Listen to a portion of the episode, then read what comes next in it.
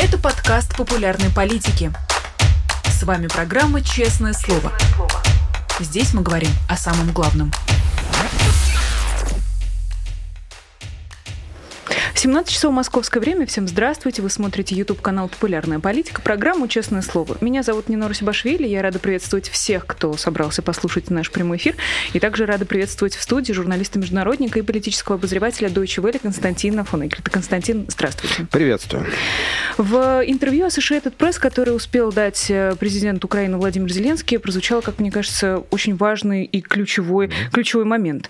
Э, Если Бахмут падет, сказал Зеленский, то российский президент Владимир Путин Путин продаст эту победу как на Западе, так и внутри России, в Китае и в Иране. Как только он почувствует запах крови, почувствует, что мы слабы, он начнет давить, давить и давить, подчеркнул Зеленский. После падения Бахмута, отметил он, скажется и падение Бахмута скажется и на настроениях внутриукраинского общества. Наше общество почувствует усталость, наше общество будет подталкивать меня к компромиссу с ними, то есть с властями России.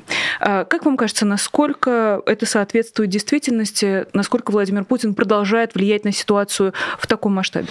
А, прежде всего, я бы обратил внимание на то, что это очень откровенное высказывание Зеленского. А, и, наверное, он поделился чем-то, что его реально тревожит. А, а именно пониманием того, это данной ситуации не потому что я великий, просто действительно я с Зеленским, наверное, здесь совпадаю в анализе ситуации. Проблема не в стратегической там важности Бахмута, хотя если вы будете говорить с военными экспертами, они утверждают, что все-таки некий элемент этой, э, так сказать, э, что это ключевой элемент в цепи, так сказать, в Донбасской цепи для, э, для, для, и для России, и, соответственно, для обороняющейся Украины. Но э, важнее другое э, Путин совершенно очевидно для меня сделал ставку на изматывание Украины, а, на демографическое преимущество России, которое в 4 почти раза больше населения, да, соответственно, э, можно конечно, понятно, что э, резервы не значит, что у Путина в четыре раза больше, но тем не менее явно больше, чем в Украине. И э, думаю, что в Кремле решили, мы будем, вот пусть это будет Бахмут, вот мы изведем всех этим Бахмутом, вот год будем его брать, два, для того, чтобы истощить силы моральные, физические, мы будем бросать э, русских мужичков на позиции, как их бросали при государе-императоре во время Первой мировой войны. У нас их хватит, у нас их больше чем украинцев. А, Путину нужно наплевать на э, своих людей, точно так же, как ему наплевать на жизнь украинцев. И э, в конечном счете все измотаются, а, мы возьмем, пусть даже там два дома в этом Бахмуте, скажем, вот мы поставили российский флаг, вот эта победа, вот смотрите, не удалось, промах. И в этот момент, да, действительно может произойти некий перелом психологический. Я не был в Украине уже довольно давно, не могу сказать, так это или нет. Но если Зеленский публично говорит о том, что общество может устать, эм, это очень важный сигнал. Поэтому, мне кажется, он очень правильно проанализировал э, путинские подходы. А, потому что Путин, строго говоря, ничего другого не остается. Я не верю, лично я не верю. Не потому, что я там бывший офицер советской армии, я не служил на фронте, да, а потому что просто здравый смысл подсказывает. Даже Путин, живущий в своем мире, э, должен понимать, никаких танковых парадов в Киеве или Харькове ему устроить, строить не удастся. Он может рассчитывать на э, постепенное, может быть, отжимание еще какой-то части российской территории, а потом закрепление своих территориальных приобретений через какой-то очень кривой мир в кавычках мир, мирный договор. И я думаю, что на это он и рассчитывает. То, что он это сможет продать как большую победу внутри России, в это у меня никаких сомнений нет. Это обеспечат по полной программе, и все выдохнут с наслаждением и скажут, ну, жалко, Макдоналдса нет. Но в остальном мы же победили, теперь мирная жизнь продолжается. Поэтому Полагаю, что Зеленский здесь абсолютно прав, и это очень, ну, такой, это очень симптоматичное, симптоматичное заявление. Владимиру Путину, как мне представляется, не удалось продать ни Мариуполь, ни Мелитополь, угу. ни Херсон, ни Харьков, когда он еще мог угу. э, это продавать. То почему сейчас у него должно получиться? Потому что вот э, конфликт тогда имел некий, как сейчас стало модно говорить, так сказать, кинетический какой-то элемент, так сказать, динамику какую-то. Было ясно, что вот идет война, что передвигаются здесь какие-то массовые военнослужащих, там, здесь происходит, это происходит. Постоянно была какая-то динамика. А Путин же не остановился. Он хотел, чтобы что-то ему удалось. Не получилось. Херсон, например, он взял, потом его выбили оттуда. А в этот момент, я думаю, они поняли, что у них не, может не получиться а, еще какая-то в кавычках славная, в кавычках победа, а нужно использовать то, что есть. Использовать можно демографическое преимущество, использовать преимущество, пусть в устаревшем, но гигантском количестве вооружений, старых всех этих танков, э, которые я еще видел на военной подготовке в середине 80-х в, в университете. И э, можно использовать усталость, потому что еще другой расчет Путина. Деньги у него пока есть и будут еще какое-то время. Спросить иранцев, любая страна, которая живет с торговлей, ну, просто минеральными ресурсами, по сути дела, э, имеет деньги на подачки, э, ну, бюджетникам назовем очень, так сказать, так общо, да, на подачки бюджетникам, на поддержание э, вооруженных сил, пусть в очень несовременных, в каком-то относительно боеспособном виде, и на содержание тайной полиции всего репрессивного аппарата. Вот на это денег, пока Путин торгует нефтью, газом, минералами с Китаем, Индией э, и другими странами, так сказать, глобального юга, например, э, у него хватит. Он это знает. Ему это объяснили так называемые технократы, э, Силуанов и идущие ему там на смену 40-летние менеджеры. Системные либералы. Системные, так бывшие либералы. Э, системные технократы лучше их, наверное, называть. И э, он, я думаю, сделал на это э, ставку. И то, что Зеленский об этом сказал, означает, что в Киеве хорошо это понимают. Зеленский также выделил Иран и Китай, и если в случае с Ираном э, сомнений не так много, то про Китай интереснее. Mm. Как вам кажется, Китай выбрал сторону окончательно? Да, я думаю, да. Э, Китай э, не заинтересован в усилении России, несомненно. Китай заинтересован в наличии слабой но не рушащейся России под руководством Владимира Путина. Потому что с Путиным они знают, как иметь дело. Вообще э, китайский политический менталитет, насколько я его понимаю, э, он очень тоже связан вот с конкретно вот у них понятно, что Путин, вот есть структура, которая как-то управляет Россией. Эта структура готова идти на бесконечные компромиссы по маленькому, по, по, по, понемножку с Китаем. Это их полностью устраивает. Кто придет за ними, они не знают. Они, э, китайцы вообще не очень хорошо понимают окружающий мир, на мой взгляд. Но э, я думаю, что про путинский режим они, они довольно много поняли. Он, он не такой уж там сложный для понимания.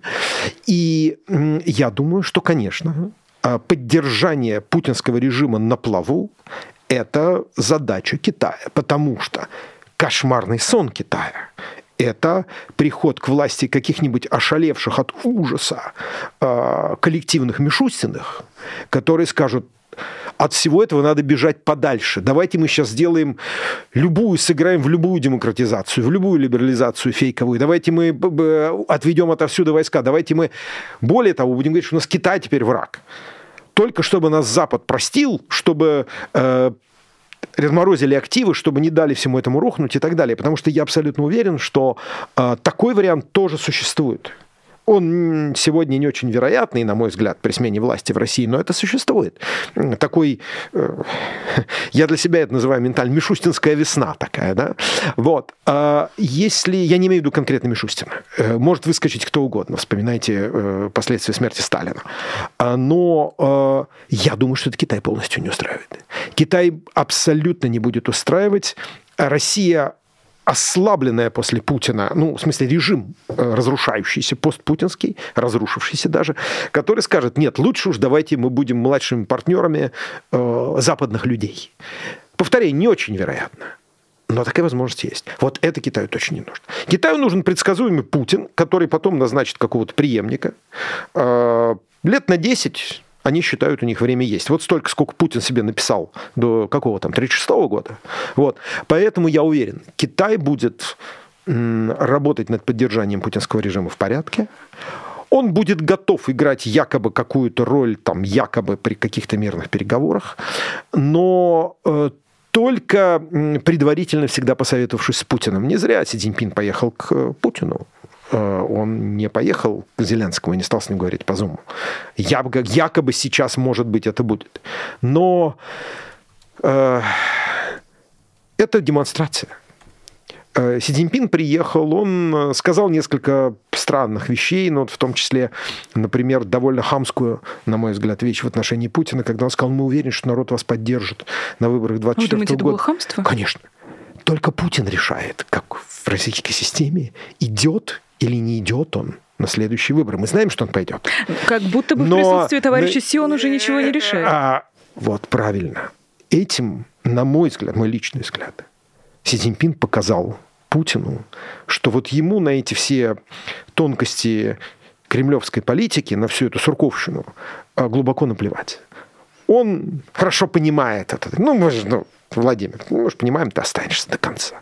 Я скажу откровенно. Мне кажется, это прозвучало так. Э, это было, кстати, ну вот если по китайским понятиям, китайцы же любят орать, как не китайцы, народ, китайская коммунистическая партия, режим, диктатура, которая там существует.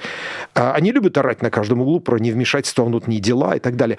А это было очень элегантное, вроде бы как упакованное а, под лесть вмешательство во внутренние дела России, потому что, как известно, сам Владимир Владимирович пока нам ничего еще не рассказывал про то, как он себя переизберет в 2024 году.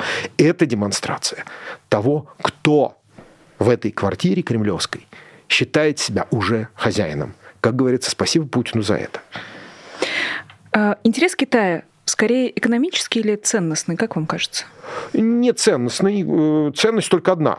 Э, режимы э, Компартии Китая и Путина схожи, как и иранские, кстати, в школе вы упомянули, схожи в одном. Они хотят выжить. А, их идеологическое наполнение немножечко разное, то есть даже сильно разное. А, Иран – это теократическая диктатура, в которой а, преданность определенному типу шиитского ислама окончательно и бесповоротно смешалась с многомиллиардными доходами от продажи газа, которые идут в карман, так сказать, аитолла и их семей. А китайский режим Путинский режим, мы про него все знаем. Это режим, с одной стороны, одного человека, ну, реально считающего себя личностью эквивалентной Петру Великому, а, и нескольких людей вокруг него с таким вот дугинским менталитетом, ну, вокруг вот эти все испуганные жулики, которыми управляют с помощью э, страха и коррупции. А китайский режим другой. Это китайский режим, э, он, конечно, тоже про выживание, про сохранение активов, про вот это все. Но также это режим, э, наверное, самой древней цивилизации в мире, э, глубоко чувствующий чувство собственного превосходства над всеми. Я не буду употреблять слово расизм, но оно где-то должно зафиксироваться, на мой взгляд. И именно так смотрящий на мир – а Китай, э, в Китае тоже есть, насколько я понимаю, лучше пригласить китаиста, я как э, такой востоковед что-то там помню из общего курса истории Китая, но эм, в Китае, насколько я понимаю, очень сильный по-прежнему комплекс а, по поводу э, ну, того, что сделали с Китайской империей в 19-м, первой половине 20 века, в начале 20 века западные державы. Действительно, это был почти какое-то полуколониальное зависимое состояние. Вот за все это они продолжают мстить, как Ленин за брата. А, эта тема очень сложная, потому что здесь замешан и китайский национализм, империализм, гегемонизм, как говорили э, при Леониде Ильиче Брежневе, а с реальным желанием этого режима сохраниться, потому что он тоже чувствует, что э, не все у него может быть в порядке. В Китае гигантские демографические проблемы, то есть десятки миллионов китайских мужчин, если даже не полтора миллиона, 150 миллионов, что ли, по оценкам статистиков, никогда не найдут себе жены в результате э, политики, проводившейся многие годы одного ребенка в семье. Э, экологические проблемы очень сильные. Средний класс побаиваются, они все равно, они, они ему промывают мозги вот этим национализмом и борьбой со всем миром тоже за величие китайской мечты. Но реально они побаиваются того же самого, чего Владимир Путин испугался во время протестов 11-12 года. Что все эти люди, которые сегодня просто, ну там, богатеют постепенно. В крупных городах, далеко не везде, как я понимаю, опять же, китаиста лучше спросить, только в крупных агломерациях и то гигантской ценой. А, так сказать, глубинный Китай не так блестяще живет. Так вот, эти люди когда-нибудь вдруг действительно могут встать и сказать, а мы хотим вот избирать людей, мы не хотим больше вот этих всех рожи вот эти из компартий. Этого они тоже, конечно, боятся и хотят это предотвратить. На мой взгляд, э, Путин и Си Цзиньпин все-таки плохие психологи. Э, Си Цзиньпин совершил гигантскую ошибку, когда он э, прекратил практику, пробил прекращение практики смены руководство китайской компартии, руководство Китая фактически, раз в 10 лет. Это было изобретено еще в начале 90-х, после того, как китайцы, китайское руководство посмотрело на крах СССР. И когда они увидели вот этот крах этой э, режима старцев, который существовал при, при, при поздних советах, они решили, нет, надо обновлять. И была вот эта структура обновления. Сегодня Си Цзиньпин себя фактически чувствует императором Китая, и он, конечно, никуда не уйдет, если только его там не свернут коллеги Политбюро. Я недостаточно знаю внутренний расклад в китайском Политбюро, чтобы про это рассуждать. Теперь постепенно Си Цзиньпин будет отвечать за все. Вот они ушли от э, Мао, который там отвечал за все до 1976 года, а сегодня они вернулись к этой ситуации. Он хочет быть китайским императором своего рода. Я боюсь, что у него это не получится. Надеюсь дожить и увидеть, как у него это не получилось, точно так же, как это не получилось у Владимира Владимировича. Но Китай заинтересован э, в сохранении России как ослабленного, но союзника, в том числе политико-дипломатического ВОН. Китай заинтересован в дисконтных российских э, минералах, там, нефти, газе и так далее, сырье. Китай заинтересован в российских пространствах в случае необходимости перенаправления каких-то там своих демографических потоков. Китай, несомненно, заинтересован э, в России как в потенциальном таком, ну, каком-то младшем союзнике в борьбе за гегемонизм в Азии. Кстати, посмотрите Посмотрите в этой связи, что делает Япония, которая заняла крайне жесткую позицию по отношению к России. Тот Почему? Потому что, да, конечно, потому что Китай из Токио, я в Токио бывал, говорил там с людьми, Китай с Токио выглядит ну, главной и вообще региональной угрозой. Поэтому, э, опять же, э, такой сдвиг в политике Японии, это тоже Путину большая благодарность за это. Но э, я думаю, что при этом, конечно же, э, говорить о каких-то общих ценностях Си Цзиньпина. Их общая ценность – власть власть и активы, которые они контролируют. Это их общие ценности. А в остальном все это очень разное, потому что я абсолютно уверен, что э, Си Цзиньпин смотрит на Путина и всю его компанию как на, ну, таких, ну, такие круглоглазые крестьяне, которые вообще очень плохо все рассчитали с этой своей дурацкой войной. Я бы такое не начал себе, наверное, говорить Си Цзиньпин. Ну, ладно, что с них поделать, это же варвары. Э, поэтому Китайская империя рано или поздно их приведет к цивилизации. Ну, не Путин, то кого-то еще. Э, я сейчас не шучу. Я абсолютно... Посмотрите, что происходит в Казахстане, где я несколько раз бывал в последнее время. А, какой ужас там вызывает китайское проникновение. Потому что как только а, китайский режим чувствует себя вправе, он начинает командовать направо и налево. И а, хочется верить, что какие-то люди еще в России это осознают. А, а как вам кажется, если все-таки Си Цзиньпинь примет приглашение Владимира Зеленского и приедет в Украину, может ли это на что-то повлиять? Это будет, на мой взгляд, очень серьезный взгляд, э, сдвиг в китайской политике. Это будет очень серьезный пиар-шаг. Потому что одновременно, как я понимаю, что Си Цзиньпин хочет, он хочет доказать а, коллективному Западу и Соединенным Штатам, что он очень серьезный игрок, с которым нужно считаться. А, то, что при посредничестве Китая прошли переговоры Ирана и Саудовской Аравии а, о восстановлении дипломатических отношений, это уже заявочка определенная. Но, конечно, Украина, Россия, это вес побольше надо взять. Но тут проблема Си Цзиньпина, что э, из-за поддержки, китайской поддержки России, а, и путинского режима, очень трудно выглядеть э, здесь, как сказать, не, не беспристрастным посредником. Э, и более того, э, убедить коллективный Запад в том, что Си Цзиньпинь беспристрастен, будет очень трудно. На это уж там скорее Папа Римский или какой-нибудь президент Бразилии, Лул, Бразилии Лула могут претендовать. Я уверен, что у них ничего не получится, но тут хотя бы образ другой. А, но Си Цзиньпин и его люди считают, что таким образом они покажут, окончательно докажут, что они и есть сверхдержава номер два сегодня. И именно с ними надо обсуждать ключевые вопросы глобальной э, политики, безопасности, там чего хотите. Э, это заявка. И я думаю одновременно, Си Цзиньпин не пойдет ни на какие шаги, если он будет чувствовать, что за этим будет стоять провал. Потому что вот провалиться он себе позволить не может. То есть сейчас он все-таки верит в Путина? Сейчас, я думаю, он верит в то, что он может попытаться прощупать почву. А есть еще надежда у них, как я понимаю, и у Путина, и у Си, что Запад надавит на Зеленского. Запад скажет, давай, сейчас надо что-то сварганить такое, Быстрый мир. Дальше посмотрим. Да, какой-то типа мир. Ты же понимаешь, ты долго не протянешь. Ну, это тут вот скорее вопрос к Западу, потому что на самом деле, это очень важно, э, что вы задали этот вопрос, он очень правильный и хороший. Речь идет сегодня не только о том, что будет происходить между Россией и Украиной. После того, как в это, если в это пытается войти в Китай, речь идет вообще о мироустройстве дальше. Путинский режим уходящий, он будет, он уже катастрофически ослаблен этой войной. А Украина а, оказывается в этой ситуации в очень плохом положении дел.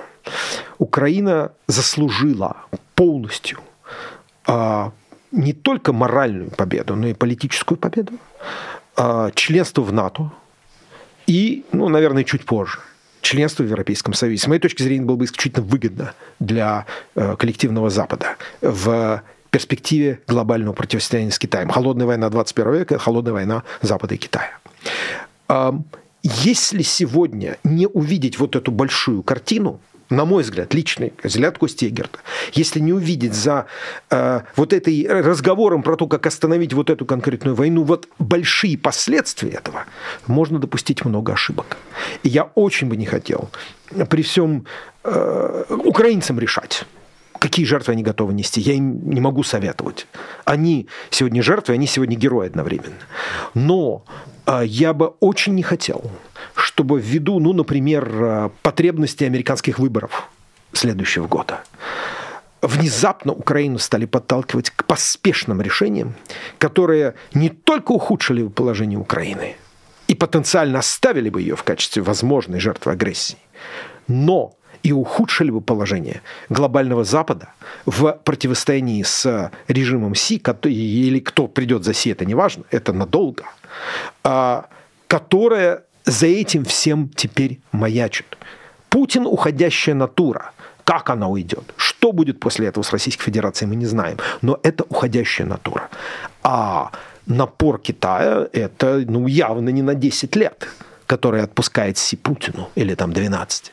Поэтому э, здесь вот я бы очень был осторожен во всем, что касается потенциальных мирных переговоров. Кстати, если это, ну, как бы развернуть, то в конечном счете такого рода позиционная война, давление санкций и так далее может привести к истончению поддержки Путина в какой-то момент. А почему нет? А почему должны думать только про Зеленского? Да, демографическое преимущество на, на стороне России, ну, скажем, э, обороняясь, украинцы имеют преимущество. Если за, западная э, поставки оружия будут продолжаться, если будет продолжаться подготовка, боевая подготовка э, украинских э, военнослужащих, я бы не отказывал Украине в возможности выйти из этой борьбы победителем. Я сейчас реально не обсуждаю никакие вопросы, что там будет с территориями, с какими-то, повторяю, это вопрос украинцев.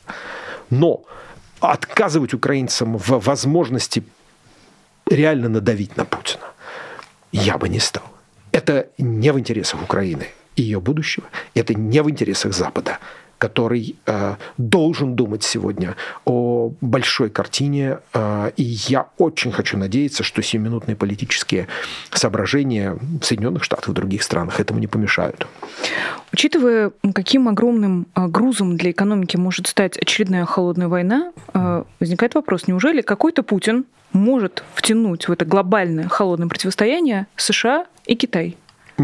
Путин не втягивает, э, это противостояние состоится вне зависимости от того, кто будет сидеть э, в Кремле, Путин или там э, патриарх Кирилл. Но а, Путин сделал Россию де-факто сегодня младшим союзником Китая в этой борьбе. И повторяю... Ну, то есть это уже борьба Китая, Это уже, конечно, это, да, да, это, простите за каламбурчик, да, его борьба, его Си Цзиньпина. А Путин при ней будет состоять вне зависимости от того, что будет завтра на Бахмутском направлении. Путин теперь привязан к Китаю, потому что э, я абсолютно уверен, что в ближайшее время никакие санкции не снимут, потому что для снятия санкций необходима масса других условий. Это не просто прекращение огня, и даже не просто закрепление каких-то э, там территорий, э, каких-то разграничительных линий. Хотелось бы надеяться, границы 91 года Это суд над военными преступниками. А как человек будет сам себя судить? Расскажите мне, пожалуйста. Ведь Путина больше пути нет, не забудьте. Это решение Международного уголовного суда, чтобы гражданка Захарова там не, не писала в Твиттере своем. Это очень серьезная пощечина российскому режиму. Это вещь, которую очень трудно, э, как не пела Алла Пугачева, этот фарш невозможно провернуть назад. И э, я думаю, что это сегодня, думаю, многие должны осознавать и в Москве, но Путин это тоже понимает. И у него сегодня просто не осталось пути а, кроме как быть э, младшим в этой, как говорят в авиации, в спарке, так сказать, в этой с э, Си Цзиньпином. А значит, в тот момент, когда Си потребуется, особенно если он, и вот это будет большой ошибкой Запада, поможет Путину выпутаться из этой ситуации, он предъявит Путину счет. Или тому, кто придет за Путиным. Не постесняется – про то, как китайцы умеют предъявлять счета, спросите шри-ланкийцев, спросите казахстанцев, спросите много кого, Африка, ряд африканских стран, спросите в Чили, где я недавно побывал, как китайский режим умеет предъявлять счета за построенные порты, дороги, институты Конфуция и так далее. Это вам даже не Леонид Ильич Брежнев. Поэтому э, это будет для России, Путин ставит Россию на очень-очень э, плохие для нее рельсы. Э, и ну, осознает ли это вообще российский народ и российский, что там осталось от российского образованного класса, это большой вопрос. Но для меня это сегодня абсолютно никак, никакого сомнения в этом нет. И когда-нибудь по этим счетам придется платить. На этих рельсах как будто бы можно уехать только в противоположную от да, абсолютно, России, да. Вот в ту самую сторону. Да, да, а да. этот поезд можно развернуть как-нибудь? Э, я не Или знаю. он только набирает уже скорость? Я с каждым днем становлюсь все более большим пессимистом в этом вопросе. Я боюсь, что в России, в обществе, в том, что от него осталось, если угодно, произошел какой-то очень серьезный надлом, который, боюсь, даже не позволит развернуть этот поезд. Ну, шанс на чудо всегда остается, но э, я пока не вижу, как это произойдет, потому что э, я боюсь значительное большинство людей, э, как всегда, есть исключения. Э, и э, вот эти все люди, которые сегодня идут за антивоенные посты в тюрьму на 5 лет, это, конечно, э, настоящие герои. Но их мало пока что значительная часть общества, я не знаю, социология здесь неверный союзник, но подозреваю, вот просто, ну, уж прожил и вырос столько времени. Большая часть общества предпочитает не знать. Оно не не знает, оно предпочитает не знать. И за это всегда придется платить значительно, всегда платится значительно большая цена, чем за искреннее незнание. И вот это, я боюсь, очень ослабляет любые попытки развернуть Россию куда-то в относительно хотя бы более-менее мирное русло. Большим успехом будет, если после Путина Россия не будет воевать с соседями. Это уже будет гигантский, гигантский абсолютно шаг вперед. Но до него еще идти. Здесь бы вспомнить Руслана Левиева с его бумажкой. А чем? Чем Россия будет воевать, если она вдруг э, захочет продолжить э, эту а вот э, серию как в 2014 году, как в 2014 году. И вот здесь вопрос. Сможут, смогут ли, это вопрос сейчас будет решаться, я думаю, в этом году, смогут ли массовые поставки ну, передовых супервооружений, которые э, Запад сейчас передает Соединенные Штаты, другие страны, передает э, Украине, сможет ли вот это, ну, условно говоря, боевые действия, атака 21 века или оборона, скорее, 21 века, преодолеть э, вот эту, ну, почти что вот стратегию 14 года, там, не знаю, 15 16 прошлого века, естественно, окопной войны. Ну, не окопные войны, затяжных каких-то вот наступлений, когда масса. Ну, что такое была война, да, 14 ну, 14-18 года. Вот это масса людей мобилизованных, в русском случае это 90% крестьян, которых бросают вот бросают, бросают и бросают, бросают и бросают. Ну, потом так, точно так же Сталин делал, конечно, во время э, Второй войны. Но это то, что делает Путин, по сути. И э, я думаю, что этот год будет очень серьезным показателем того, насколько э, вот этот разрыв технологический, моральный, это тоже важно, потому что человек, защищающий свою землю, всегда находится э, в преимущественном положении, он, он правильно мотивирован. Насколько это может обломать э, путинские планы. От этого будет зависеть и то, ну, как на это посмотрит товарищ Си. Может быть, товарищ Си решит, знаете, лучше мне вот тут во все это не соваться. Если эти ребята заварили эту кашу в Москве, пусть они ее там сами расхлебывают без меня, потому что я не хочу выглядеть дураком. Такое тоже может быть. Вот это будет в этом плане этот год будет очень серьезным. Тем более мы имеем дело с укрепившейся НАТО, мы имеем дело с монументальными изменениями в том регионе, где мы с вами находимся, я имею в виду Балтийский регион, совместное создание систем ПВО северных стран, которые просто ликвидируют любое преимущество, которое имеет Путин э, в обычных, как минимум, вооружениях здесь. Э, это вступление, я думаю, что все-таки оно произойдет в Финляндии и Швеции в альянс. Э, это полное изменение, ключевая роль, которую теперь сегодня играют балтийские страны и Польша в обороне коллективного Запада, а, это все очень серьезные штуки, которые тоже будут, кстати, давить на российское руководство. Потому что это их Путина проигрыш. Ну, а если они ставили себе задачу по борьбе с расширением НАТО, она идиотская, ненужная никому, но вот они ее себе поставили, они ее пролетели, они как фанера над Парижем в этом вопросе. Но, возвращаясь к вашему вопросу, у меня сегодня есть сомнение, что даже те, кто, наверное, это понимают, ну, коллективный Пригожин Ахмедов, да, нейросети это были реалы, это не важно. А вам как кажется? Э, хрен его знает. Э, значит, э, я вот с Володей Миловым не могу не согласиться, ну, ну, очень странно, они боятся прослушки. Ну, боятся. Стороны, кто они ну, такие, хрен, ну, может быть, да, вот такие люди расслабились в Дубае. Ну, да. вот почувствовали, что Дубай, Азербайджан. Другое дело, что Алиевский режим, если надо, сольет эти, э, это дело Путину без всяких разговоров, без всяких проблем. Это разговор этого Ахмедова, который, судя по всему, из Баку говорил. Вот. Но неважно, не про это дело. Вот метафорически Ахмедов и, э, и, и, и Пригожин. Кто-то это понимает, наверное. А способны ли они сказать, что мы идем в, туп, мы идем в тупик, мы падаем в пропасть. Способны ли, сказать они, может, и способны, в бане в своей где-нибудь там, закрывшись одеялами и включив на полную, значит, это пар, а способны ли сделать что-то? Не Пригожин, конечно, а кто-то, кто принимает решение? Вот это большой вопрос. Вот тут как раз про общество я хотела у вас спросить, э, уточнить когда вы сказали э, про людей, которые предпочитают не знать. Угу. И здесь, мне кажется, важно все-таки выбрать. Предпочитает не знать или не может ничего сделать. Вот равно как Пригожин или Ахмедов, которые понимают, что происходит. Угу. И полчаса об этом говорят теперь уже, получается, во всеуслышание. Хороший вопрос. А, я думаю, что есть и те, и те. Я думаю, что, конечно, есть какие-то затаившиеся, несомненно. Сколько их мы не знаем мы узнаем только тогда, когда что-то взорвется. Но я уверен, что значительная часть людей предпочитает от этого изолироваться. А какая-то часть реально верит всей этой пропаганде. Какая-то часть убедила себя, что она верит. Что это важная деталь. Но в конечном счете сейчас это, это не будет играть роли в каких-то общественных раскладах. А, я не вижу сегодня, как может возникнуть а, массовое антивоенное движение в России. Я не думаю, что оно, что есть такой шанс. А, я понимаю, что какой-то тип накопления усталости от войны может быть. И причем эта война, ну, она другая. Это не та война в Афганистане, которую я помню хорошо, куда меня могли призвать, чего боялась моя мама когда-то. Это другая война.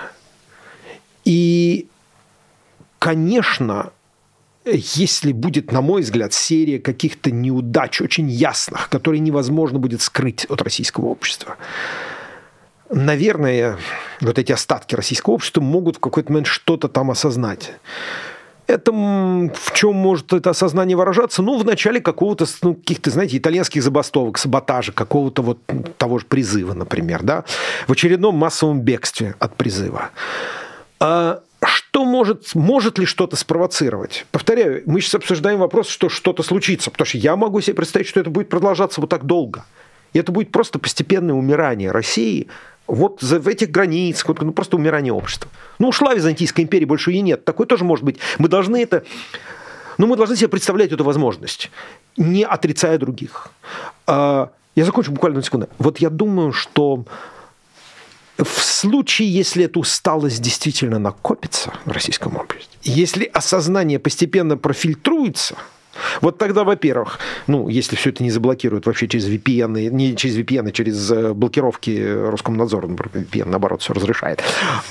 Если не заблокируют VPN, а, вот как только мы увидим, интересным показателем будет, если будет какой-то доступ в интернет, как только мы увидим всплеск в просмотрах а, оппозиционных медиа за пределами России. Вот здесь, мне кажется, нач... можно будет говорить о каком-то сдвиге. Но это должен быть очень заметный э, пик э, внезапного интереса к этим медиа. Что может спровоцировать какие-то изменения, кто знает. Это может быть э, очередные мобилизованные которым вообще хорошо мозгами уже обзавестись всем, простите, буду очень груб, и понять, что они идут убивать и быть убитыми. Убивать людей, которые ничего плохого не сделали, быть убитыми ни за что.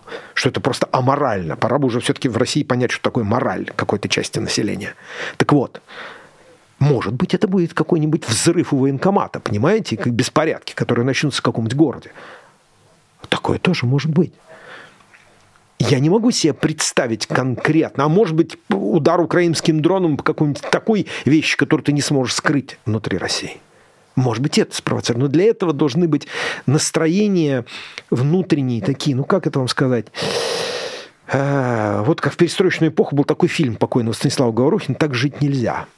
Вот он тогда, при всем том гадком, что он сделал, после этого он выразил вот эту главную мысль.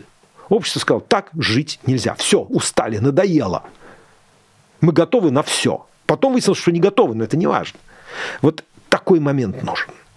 Пока я его не вижу. Но в таких обществах, как Россия, это всегда скрыто. Это всегда в каком-то коконе. Да? Вот все, все, на все ты смотришь через э, непрозрачное стекло, которое, знаете, вот в учреждениях ставят. Вот в офисных комнатах, чтобы там не подглядывали, кто с начальством о чем говорит. Вот, мне кажется, это что-то типа этого. Знаете, я сейчас вспоминала весь этот год прошедший а, и эти совершенно невероятные цифры одновременных просмотров, когда 100 тысяч человек слушают прямой эфир. Да. Как раз вот те пиковые значения, mm-hmm. они были в начале mm-hmm. войны. Были поджоги военкоматов, о которых mm-hmm. вы сказали. А, были и недовольство, не знаю, можно ли назвать их массовыми, но, например, в Ингушетии или в Дагестане, когда началась мобилизация. Мы все это видели, но пока, к сожалению, а, это не получило никакого развития. Почему? Потому что, во-первых, а, менее важная, как это ни странно, причина – это то, что есть страх. Ну, эти полицейский режим в России, это диктатура уже фактически, она показала, что она может. И люди боятся. Человеческое существо нормально испытывает страх. Вы будете испытывать, я буду испытывать. Естественно, это естественно для человека. Но это, как это ни странно, ну, скорее следствие, я бы так сказал, или скорее меньшая, ну, менее важная причина. Главная причина то, что общество было подготовлено к этой войне, было подготовлено 20 годами внушения путинского, на которое поддались далеко не только жители рабочих окраин Челябинска при всей гигантской любви к этому городу. Ну вот, понимаете, да, мы говорим, ну, есть люди, у которых там, ну, к сожалению, в жизни там не хватило образования, чего-то еще, вот, вот они поддаются. Нет. Все эти годы Путин, я не первый раз это говорю, а, Поэтому, может, кто-то слышал, знает, что Игорь повторяется, да, а что сказать, если я так думаю. А эти все годы Путин и его команда поймали что-то очень важное в настроениях российского общества а, и подарили ему ощущение беспомощности – подарили ощущение, что от тебя ничего не зависит. Подарили ощущение, что никакой демократии не существует, все это просто разговоры, про, э, которые прикрывают всегда интересы, что ничего никогда не происходит случайно. Если снег пошел над Вильнюсом, это значит, так захотел э, президент Науседа или там президент Байден, который пролетал на самолете. А это глубокая убежденность в том, что во всем есть какие-то бенефициары, вот что-то такое, это про нефть, про газ, и все, все не так просто. Эти разговоры полностью парализовали способность давать простые оценки и делать простой выбор. говорить, что такое хорошо, что такое плохо, что такое правда, что такое ложь, что такое, э, ну, скажем так, гражданственность, а что такое трусость. И это результат состояния умов. Главный кризис России сегодня и многие годы уже, ну точно после 2014 года, после начала этой войны, после аннексии Крыма, это кризис моральный. Это кризис выученной беспомощности, это кризис э, непонимания, что ты, ну как ты гражданин, ты несешь ответственность, у тебя есть права. А люди захотели поверить, что от них ничего не зависит, потому что тогда ты можешь заниматься своими делами. Там есть Путин, он все решает. Да, он плохой. Ну, а кому не нравится? Ведь Путин до сих пор держит открытыми э, стойки регистрации во всех аэропортах России. Пожалуйста, не хочешь? Поезжай, вон в Чили уже сегодня, ты видел, есть довольно большая э, диаспора новых приехавших. Вот они там в блогах пишут, доказывают что-то про Путина, какой он диктатор и так далее. Там местные левые удивляются этому. Целая жизнь отдельная. Но Путина это не волнует никак. Вообще никак. Пожалуйста, пишите в своих блогах, делайте, что, делайте свои YouTube-каналы, ходите э, на слушания в Совете Европы, выходите с демонстрациями, с украинскими флагами, там что хотите. Делать только не у нас. А у нас останутся те, кто либо верит, либо делает вид, что верит, либо не хочет ничему верить. И вот с ними мы как-нибудь там разберемся. Знаете, как выборы в России. Да, да не важно, даже не ходите голосовать правильно, мы за вас проголосуем. Сидите дома, смотрите там коллективные там Петросян, не знаю, что сейчас смотрят там по части этого юмора сортирного. И все. Это то, с чем придется столкнуться любой, э, любой политической силе, любой общественному движению, любому, который попытается что-то изменить в России. Если попытается, такое тоже может не произойти. Если попытается, это самое главное.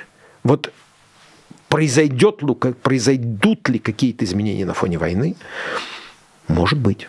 Может быть. Но Господь велик, все может сделать. Но вот пока что у меня не очень много, мягко говоря, оптимизма.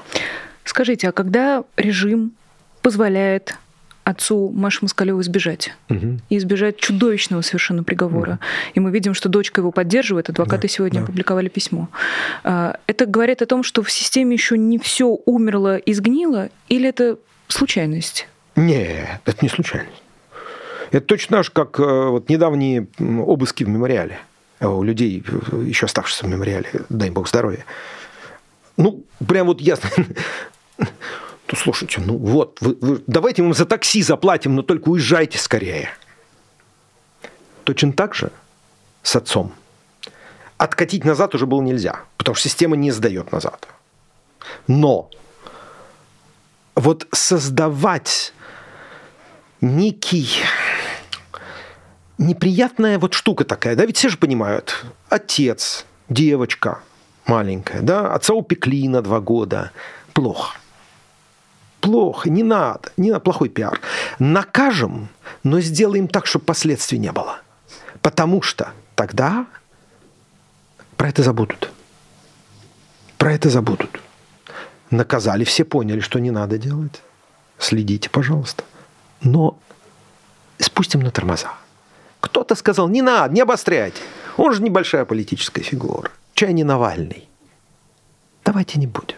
Они, думаю, что Кроме того, вполне может быть, что в этот момент кто-то подумал, кто-то в этой бюрократии, который принимает решение, подумал, слушайте, а потом вдруг какие-нибудь там деятели искусств напишут письмо которым надо будет показать, что не совсем еще потонули в этом дерьме, которых окунает Путин, все эти директоры музеев и прочие ребята. Напишут, ну вот как, несправедливо же случилось. А-а-а. Путин скажет, да, несправедливо, да, он же любит нельзя показывать, царь у нас добрый. Немедленно решить вопрос. А кто там виноват? Чистоплюев? Ну-ка, Чистоплюева быстро перевести из должности вице-прокурора какого-нибудь хлебного места на прокурора нехлебного. Зачем? Где там договорились, пусть валит отсюда. Быстро. И все забудут. Забудут. Забудут эту девочку. Общество забудет. И они на это рассчитывают. И они знают, на что они рассчитывают. К сожалению, как-то это очень выборочно получается. У меня из головы не выходит история семейной пары, где жена mm-hmm. и муж получили по 7 шесть с половиной лет за то, что они были против войны и были открыто против войны. Очень просто. Ну, во-первых, они не отступали. Во-вторых, Путин же, как я понимаю, опять же, использует э, сталинский метод точечных репрессий, э, которые я для себя называю лотерейными. А в чем их принцип? Э, не в том, чтобы нагрузить систему. Путину не нужен ГУЛАГ. Да и не создать его, даже, даже Путину. Путину нужен страх.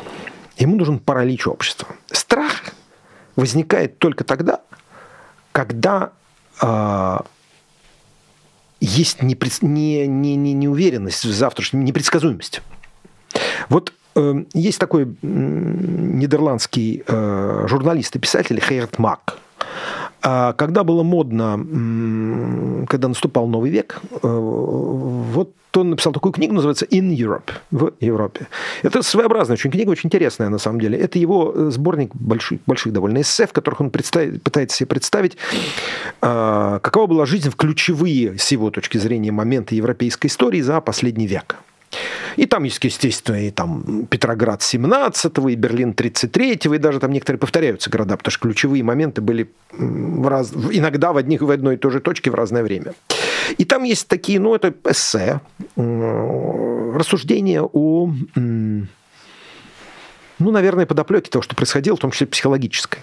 И вот он там интересную такую параллель как раз в разговоре про в про какой, то ли Берлин, то ли Москва в 30-е годы.